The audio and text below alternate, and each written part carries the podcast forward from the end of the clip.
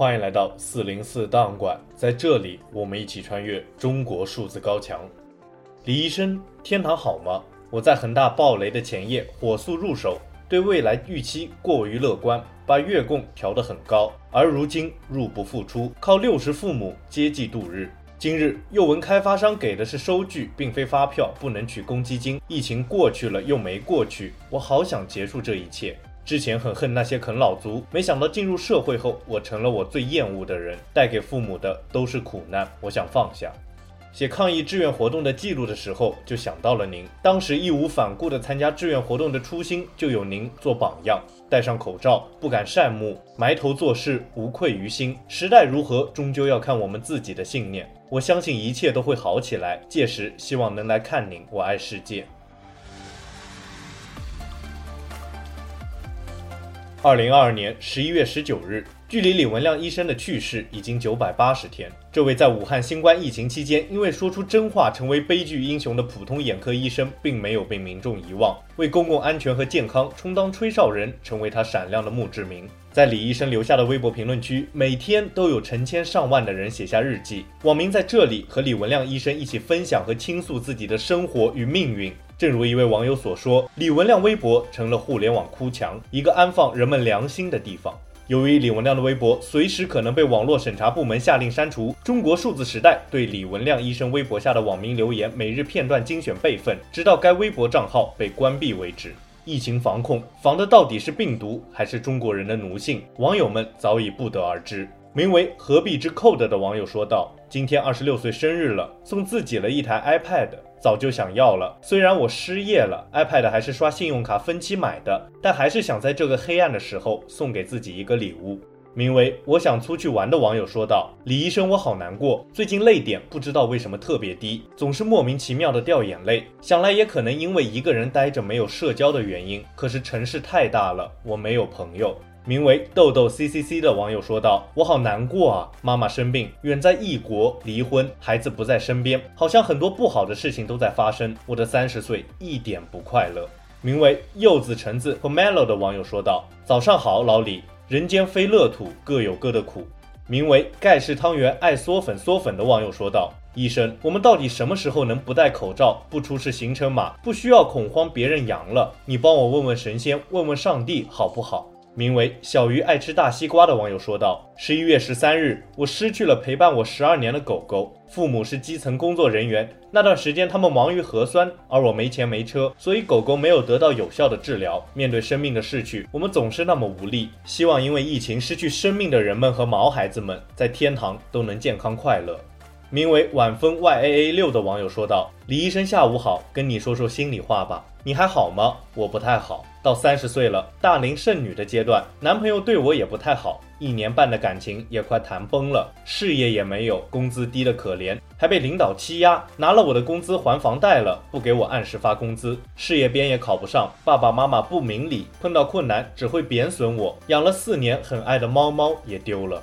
名为随波逐流鬼的网友说道：“哥，今天晴天，晒了被子，但是风有点大，我很不喜欢麻烦别人。同理，我也希望别人别麻烦我，不然我就会很烦，尤其是需要我出门的场合，因为我真的很社恐，很不想见人。今天上了网课，还不错，表也交上去了，在买饭了已经，等会儿去看个剧，缓解缓解。”名为“狼之独行者”的网友说道：“老李，好久不见啊，不知道你在那边过得怎么样了，有没有想我们？这样吧，跟你唠会家常吧。我妈一个月之前因为健康问题辞去了工作，然后住院了。我计算机一级，英语三级过了，现在在全力搞升学课程和学校安排的学业，每天都要去图书馆。老李，最近要考英语四级，记得保佑我啊。”名为“鲜花下牛粪”的网友说道：“李医生，二零二二年十一月十四日周一，我来看你的第八十天。下周一，也就是二十一号，二零二二年世界杯足球赛要开踢了，我又可以有一个月的球赛可集中观看了。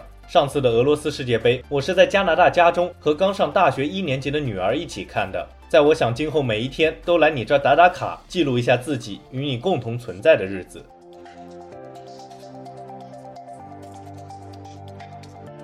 想家、抑郁、难熬的冬天，这些关键词越来越频繁地出现在评论区。在气温越来越低的寒冬，网友们真情实感地抒发了自己生活的不易。名为 Miami Girls 的网友说道：“远在壤省的老家解除封控了，一百天人们被关在家中，发生了不计其数的荒唐事。今天看见有些人在社交媒体上庆祝，街上还有放烟花的，好热闹。可我不知道该高兴什么，只觉得害怕。提起那个从小长大的地方，就会觉得 PTSD。”名为德云女孩持铁柱的网友说道：“李医生，最近发现没有什么是过不去的，也没有什么是可以拥有的，有点看开，也有点难过。希望你和爸爸在另一个世界都可以过得好。我很想他，但也不会遗忘您。”名为“是我温暖的大太阳”的网友说道：“李医生，当了妈妈后特别容易哭，泪点很低。看了好多关心你、想着的你的人给你的留言，就哽咽了。我们这里疫情反反复复，不过已经不像刚开始严重了，会越来越好，疫情也会被打败。那里的你也要好好的，晚安。”名为“耗子背刀满街找猫猫”的网友说道：“李医生。”我是知乎旋转的盖伦，我一篇关于您的帖子，一天获赞四千多，数字还在涨，很多人都记得您，还有很多人都记得您。名为天蝎座女主的网友说道：“李医生，很遗憾，明明很努力的去活着，最活成了最狼狈不堪的样子。这个世界好冷，这么没温度。”名为卡卡卡卡的网友说道：“李医生，是不是都要变成哑巴才好？”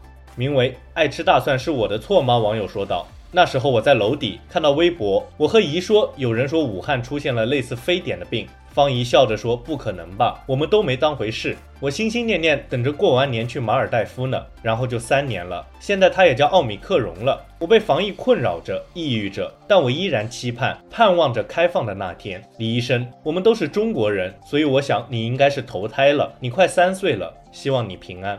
名为 Scanty 少屁屁的网友说道：“以慈悲之心救寒林之苦，致敬。”名为再无相思寄巫山的网友说道：“我好想家呀！大学生活让我感觉碌碌无为，却又停不下脚步。我想回家好好歇一歇，我想吃奶奶烧的菜，我想妈妈的拥抱，我想和姐姐躺在一张床上彻夜长谈。可是这些，我每天只能想一想。李医生，请你告诉我，那该死的疫情到底何时才能结束？”名为小小的深深的星辰九二七的网友说道：“每次刷评论都会泪流满面，不喜欢现在的我，但又无力改变，那就继续假装开心快乐的活着吧。不小了，也该好好规划自己的人生了，努力赚钱，买房买车，可以把自己过得很好的吧。”名为十元臭美的网友说道：“至今看到这条微博，还是心头一酸，希望你一切都好。”名为科科的山楂树的网友说道：“李医生，爷爷今天要下葬了。昨天晚上我和爸爸聊了很多。爷爷之前和爸爸哭诉，他没有钱了，他不想住院。爸爸说砸锅卖铁也会给他治病。爸爸说这些的时候，我真的好难过。爷爷该有多绝望？他已经想着回到家里，等着日子到了吗？李医生，等我宝宝长大了，我想让他去学医，去救人。”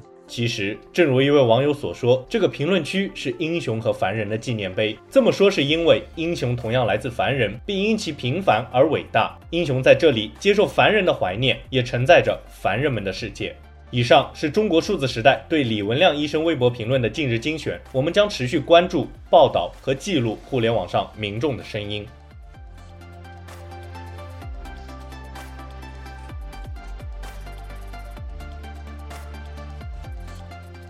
中国数字时代 CDT 致力于记录和传播中文互联网上被审查的信息，以及人们与审查对抗的努力。欢迎大家通过电报 Telegram 平台向我们投稿，为记录和对抗中国网络审查做出你的贡献。投稿地址请见文字简介。阅读更多内容，请访问我们的网站 cdt.media。